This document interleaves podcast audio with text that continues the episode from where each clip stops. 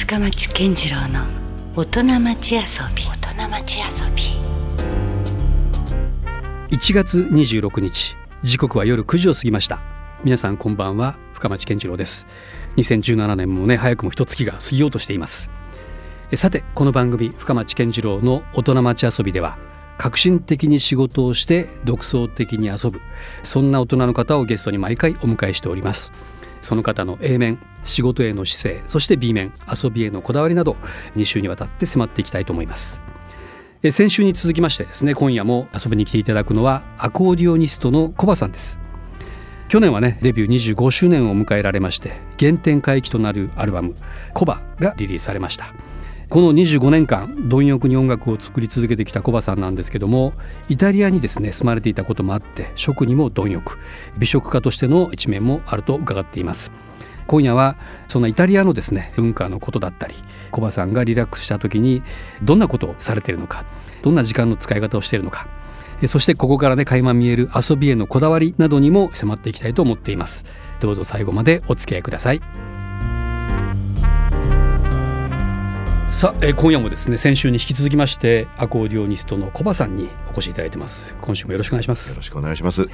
まあ、あの先週はがっつりとですねコバさんのまあヒストリーも含めたアコーディオンとの出会いだったりとか、はい、まあ、イタリアに留学されたりそしてまあその後の大活躍みたいなね話までちょっといろいろお伺いできたんですけれども、はいまあ、そもそもそのコバさんはどんな人なのかなっていう人は意外と皆さん知らないんじゃないかなと。はい、楽器やそのあの音楽を通してはご存知の方もいるんでしょうけども、はいうん、普段何やってるんだろうとかね そういうことって意外と知られてないんじゃないかなと思うんですけども、うん、音楽離れた時のコバさんっていうと、うん、自分のプライオリティというか一番大事にしていることって何なんですか？なんだろうな。まあ、あの僕は基本的にその、オンオフという言葉が大嫌いで、うん、表裏っていうのも、まあ、表裏はまだかっこいいけどね、うん、なんかオンの時とオフの時ととかって言われると、うん、なんかいやいやそそもうある意味全部オンわかりますよ。でも、うん、オフでもない、うんうん、なんかその生きているだけですっていう、まあ、答え方するんだけど、うんうん、基本的に例えばヨーロッパでツアーをやるでしょ、うん、そうすると最近はね、まあ、何箇所か決まるじゃない、はい、でその間にじゃあどっか入れたいなと。でそれはもう自分の好きな行ってみたい店とか訪問してみたいワイナリーとかの近所でやるわけ。そこに行くために そう趣味と実益を兼ねる的な。そうそうそう言ってしまうとちょっとつまらないですが、うんうん、でも実際生きるとはそういうことなのいやでも楽しいより楽しめる方がいいですよね、うん、自分自身が豊かになれたり僕はね今までやっぱり全て出会いの連続なので、うん、出会って何かが起きてそのことでまた次の自分の生きる過程につながるみたいな、うん、そしてそれがまたさらに新たな出会いを生む。これをやってるのが楽しくて。だからいろんなとこ行きますよ、うん、で必ずその合間合間に食べ歩いたり飲み歩いたりあるいはそのなんかまあ、陶芸とかも好きなんで陶芸ってあの 自分でやるんじゃなくて、うん、いわゆるその器、はい、器も大好きで。それはじゃあもう日本の国内でもってことですよね。国内でも海外でも、うん、ロシアなんかに行ってライブやると、はい、リハーサルなのにコバさんがいない。どこ行ったんだ？だからもうあの某有名工房があるんですよ、はい、そこにも最初から行きたかったから。そこに行くためにこの仕事を受けたようなもんだからみたいな。そんなことだらけですね。なるほどね、まあ、まさに本当オンオフない感じですよね。むしろそういうとこで感じたこととか 部分がまた反映されてるわけですもんね、うん、音楽に。そうそう。もうまさにそう。全部良くも悪くも、うんうん、裏表とかはありえないんですよ。なるほど、ね、だって同じ時間生きてるだけだから、で人と会ったりもちろんあの人に知られたくないこととかありますよ、うん、そら。あるあるんですか？そりゃそうでしょ、まああるか。ありますよね、うん、ないの？いやありますよ。あるだろもちろんありますね。ね、うん、そういうこともあるけれど、うんうん、そういうことも含めて、うん、全部自分だしあのしょうがないんだよねこれは、うん、もうあのそのオンとかオフとか言ってるような場合自分で勝手にあの区切るのは自由だけど、そういうことじゃなくて、やっぱりそのどれだけ濃密な時間を生きるか、もうこれに尽きると思うんですよね。正直に。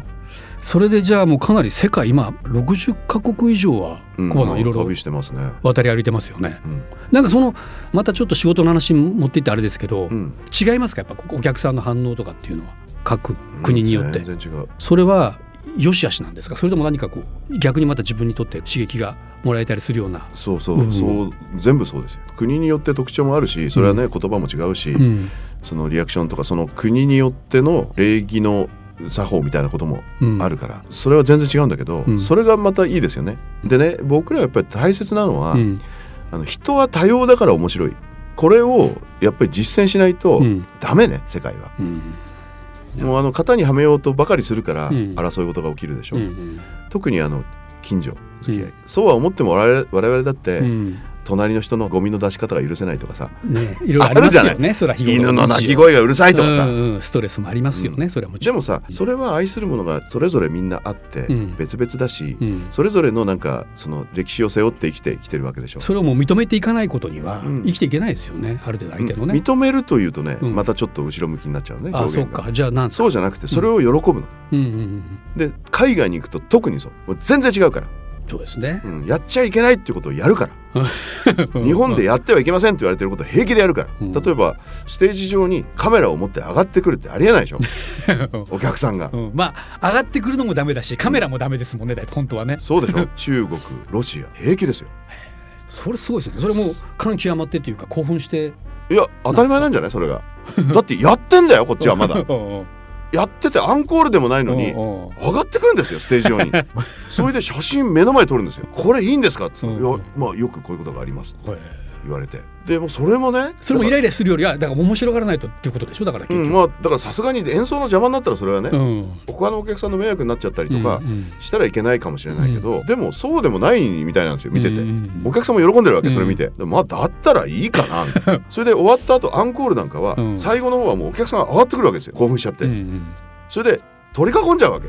で終わって「ありがとう!」って言うともう目の前で握手カーッと握手して、うん、そのまま楽屋まで全員で行くんだよ。なんだお前らみたいな。でもそういうところもあってでなんかね、うん、そのそういった違いとか、うん、その個性みたいなことがあるから人間って面白いんだろうなと。は、やっと思えるように最近少しなりましたね、なんかそこを楽しめるようになるかどうかっていうのは確かに簡単な上でまた難しかったりしますよね。ですよ。やっぱり自分のその既成概念とかそういったものに当てはめたくなるし。だけどよくよく考えてみるとあこれはもしかすると僕がただのこの日本という島で感じていっただけのことかもしれないなとうん、というようなことがねやっぱり海外で仕事したり遊んだりするともうよくありますね。1日50個ぐらいありますね。50個もありますか、うん、まあだからなんていうんですかこうそのそれぞれいいとこと悪いとこあるってことかもしれないですよね。だから日本の奥ゆかしさじゃないですけども、うん、人の一応顔色を伺いながら自分の立ち位置を考えるような国民だったりするけども、海外はまず自分が楽しんでなんぼみたいなね、これステージ上がったらコアさんが困るだろうとかじゃなくて、上がりたい、みたいなものが多分先に立つみたいなね、でもそういうところも含めて多様性みたいなところになっていくのかな。うん。そうですね。まあ、いろいろやっぱり海外回ってるからこそまた感じることもいろいろあるとは思うんですけれども、はい、なんかそこでそのさっき陶芸の話もちょっと出ましたし、はい、他に何かあります？いろいろ自分のなんか好きな,、うん、好きな大事にしてるような。いやいっぱいあるの。そうですよね僕は、うん、例えば食べることが好き、うん、で食べることが好きだとただ単にその食事食っていうことだけじゃなくて、空腹を満たすということじゃなくてってことですよね、やっぱり器もこだわるじゃない、うん、だってその理にかなった器に持ってない人たちは、うん、最近の特にニューウェーブと言われる人たちは人を脅かそうというところが先行して理にかなってない。シルバーってあの要するに食器とかにしても使いづらい、はい、なんでこんなのするの？って聞くと、うんうん、いやこれ良くないですか？とか言うんだけど、うん、よくねえよ全然みたいな。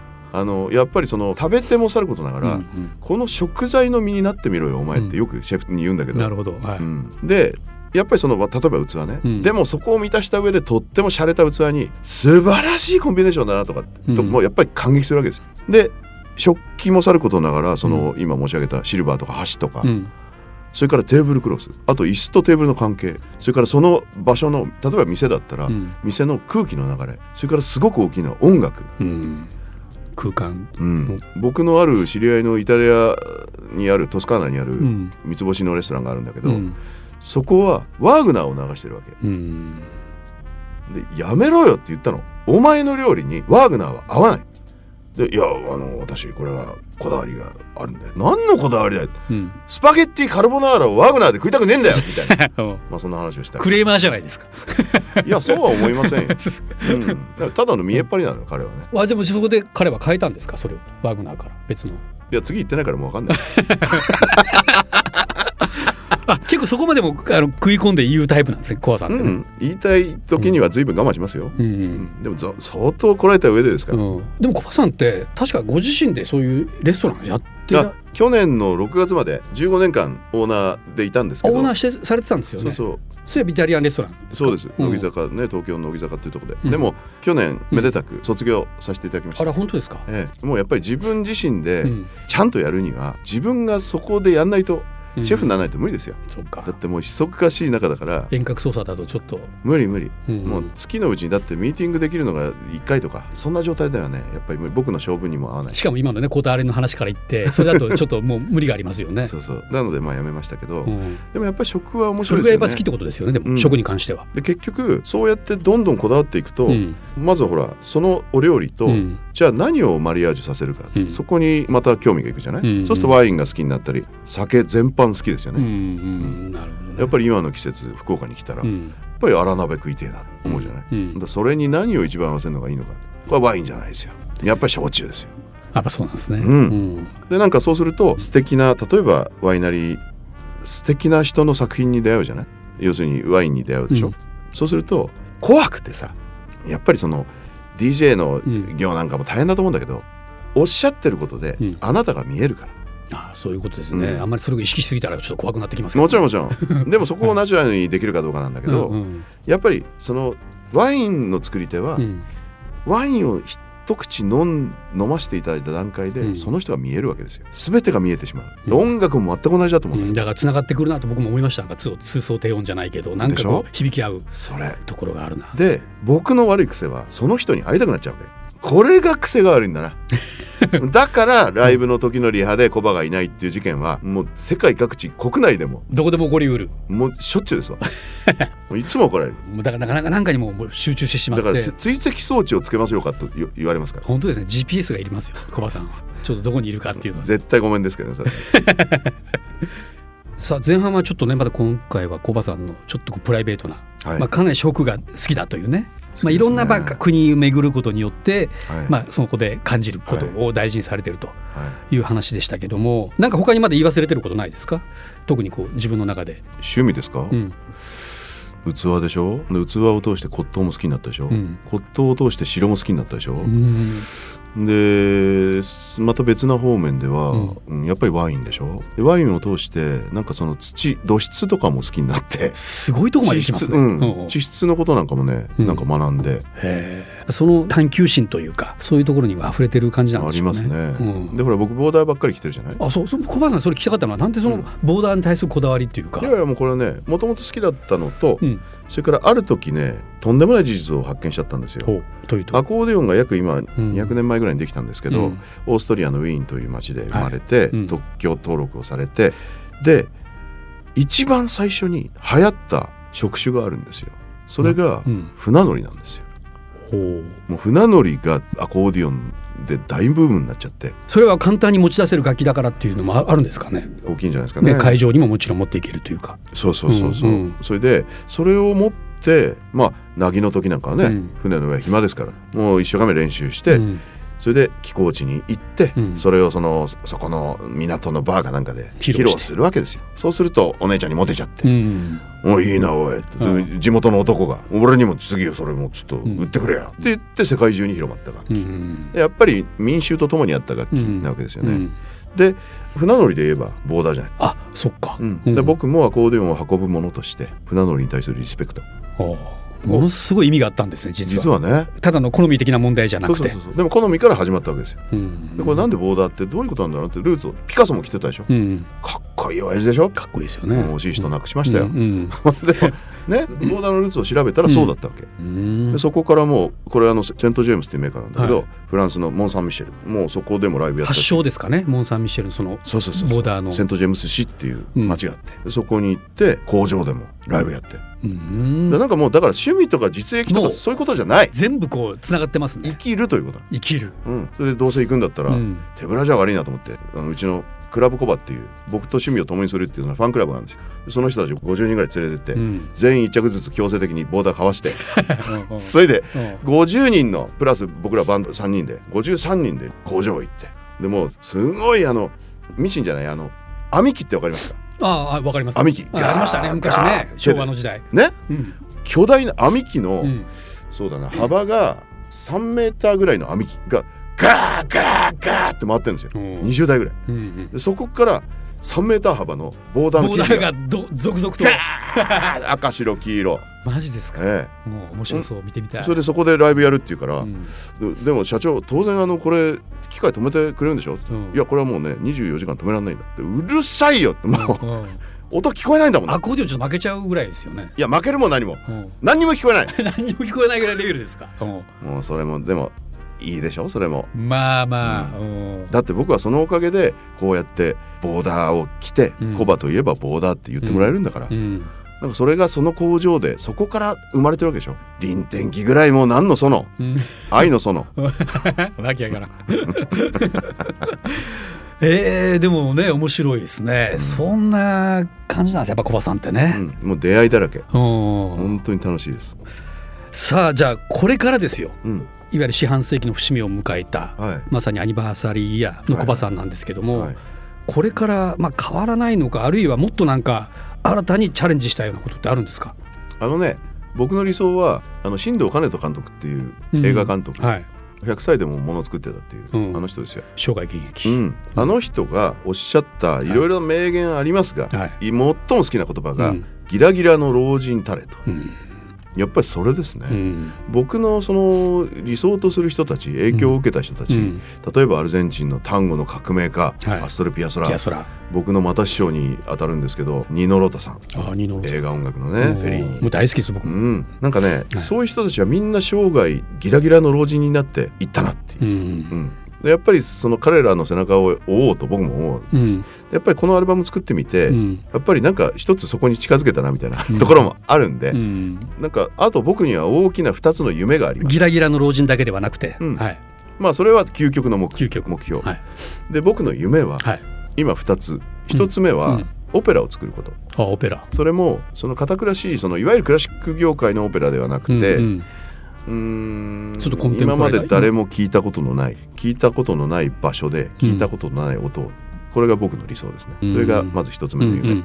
二つ目はパリでキャバレーを作る、ああ。パリはでもそれこそ歴史的なキャバレーがいっぱいあるとこですよね。そうそう。でも僕の愛するパリではないんですね今。あ違うんですか。もう随分まあ事件はご存知でしょ知ってます。あれはやっぱり必然的に起こるんですね、うん。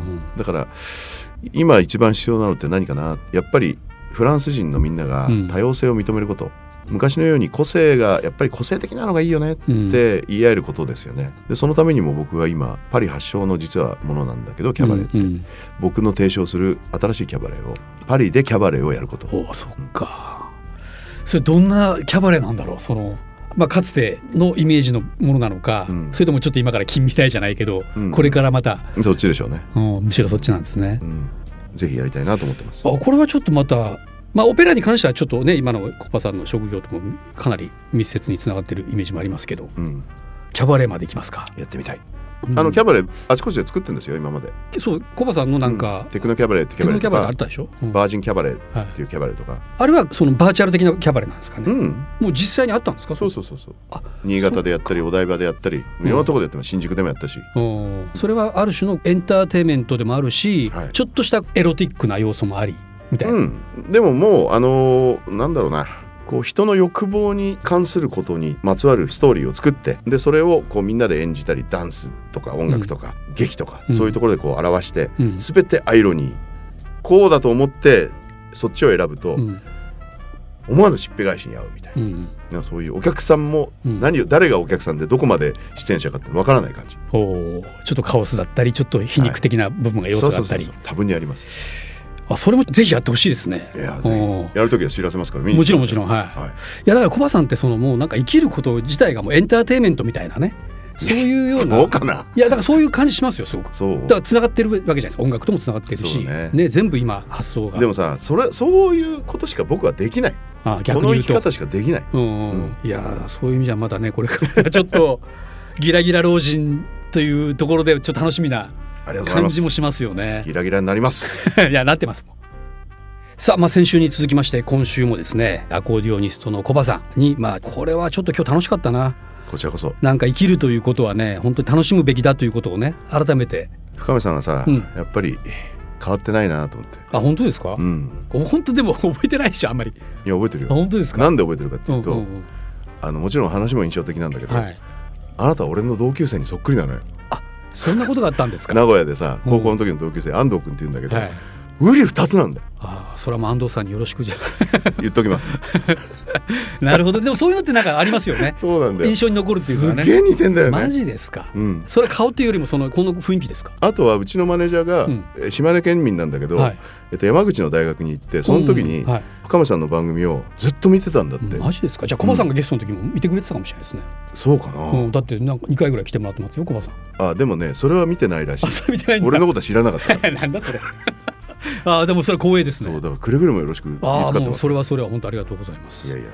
まあねでも小葉さんはもう本当はゴーディオンのイノベーターといいますか。もうやっぱりそのイメージを変えた人でもありますしそれはまあ僕は日本で起こってることかなと思ったら、はい、まあ結局世界の人も実はそれを驚かされたみたいなねところがあったみたいだし。そんな風に言っていただいて。いやいやだからもうそういった意味ではもうぜひそのライブをね今度また3月にあるじゃないですか、はい、アコーディオンのイメージを勝手にもう持ってる人もいると思うんですけど、はい、そこをちょっとこうある種こう払拭するというか、はい、ぶっ飛ばす意味でもこのライブの生体験っていうのはぜひもんかもしれないですね。ありがとうございます。3月25日に電気ビル未来ホールというところで、はい、もう3年ぶりというね。そうですね。九州ではね、うん、やってたんですけどね、うん、福岡は3年ぶりですね。本当ですか？はい、福岡も美味しいとこいろいろありますよ。え、美味しいとこ食べるとこ。うん、だから小葉さんには多分今の今日の前半の話から言うと、はい、福岡にもなかなかねリハに戻れなくなるような場所がいっぱい教えてくださいな。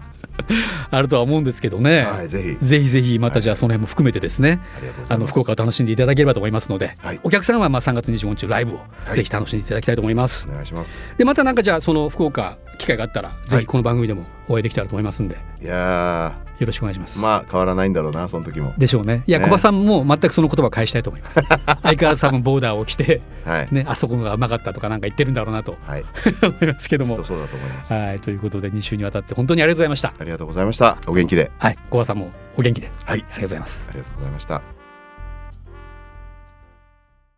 LoveFM Podcast LoveFM のホームページではポッドキャストを配信中。スマートフォンやオーディオプレイヤーを使えばいつでもどこでも LoveFM が楽しめます。LoveFM.co.jp にアクセスしてくださいね。LoveFM Podcast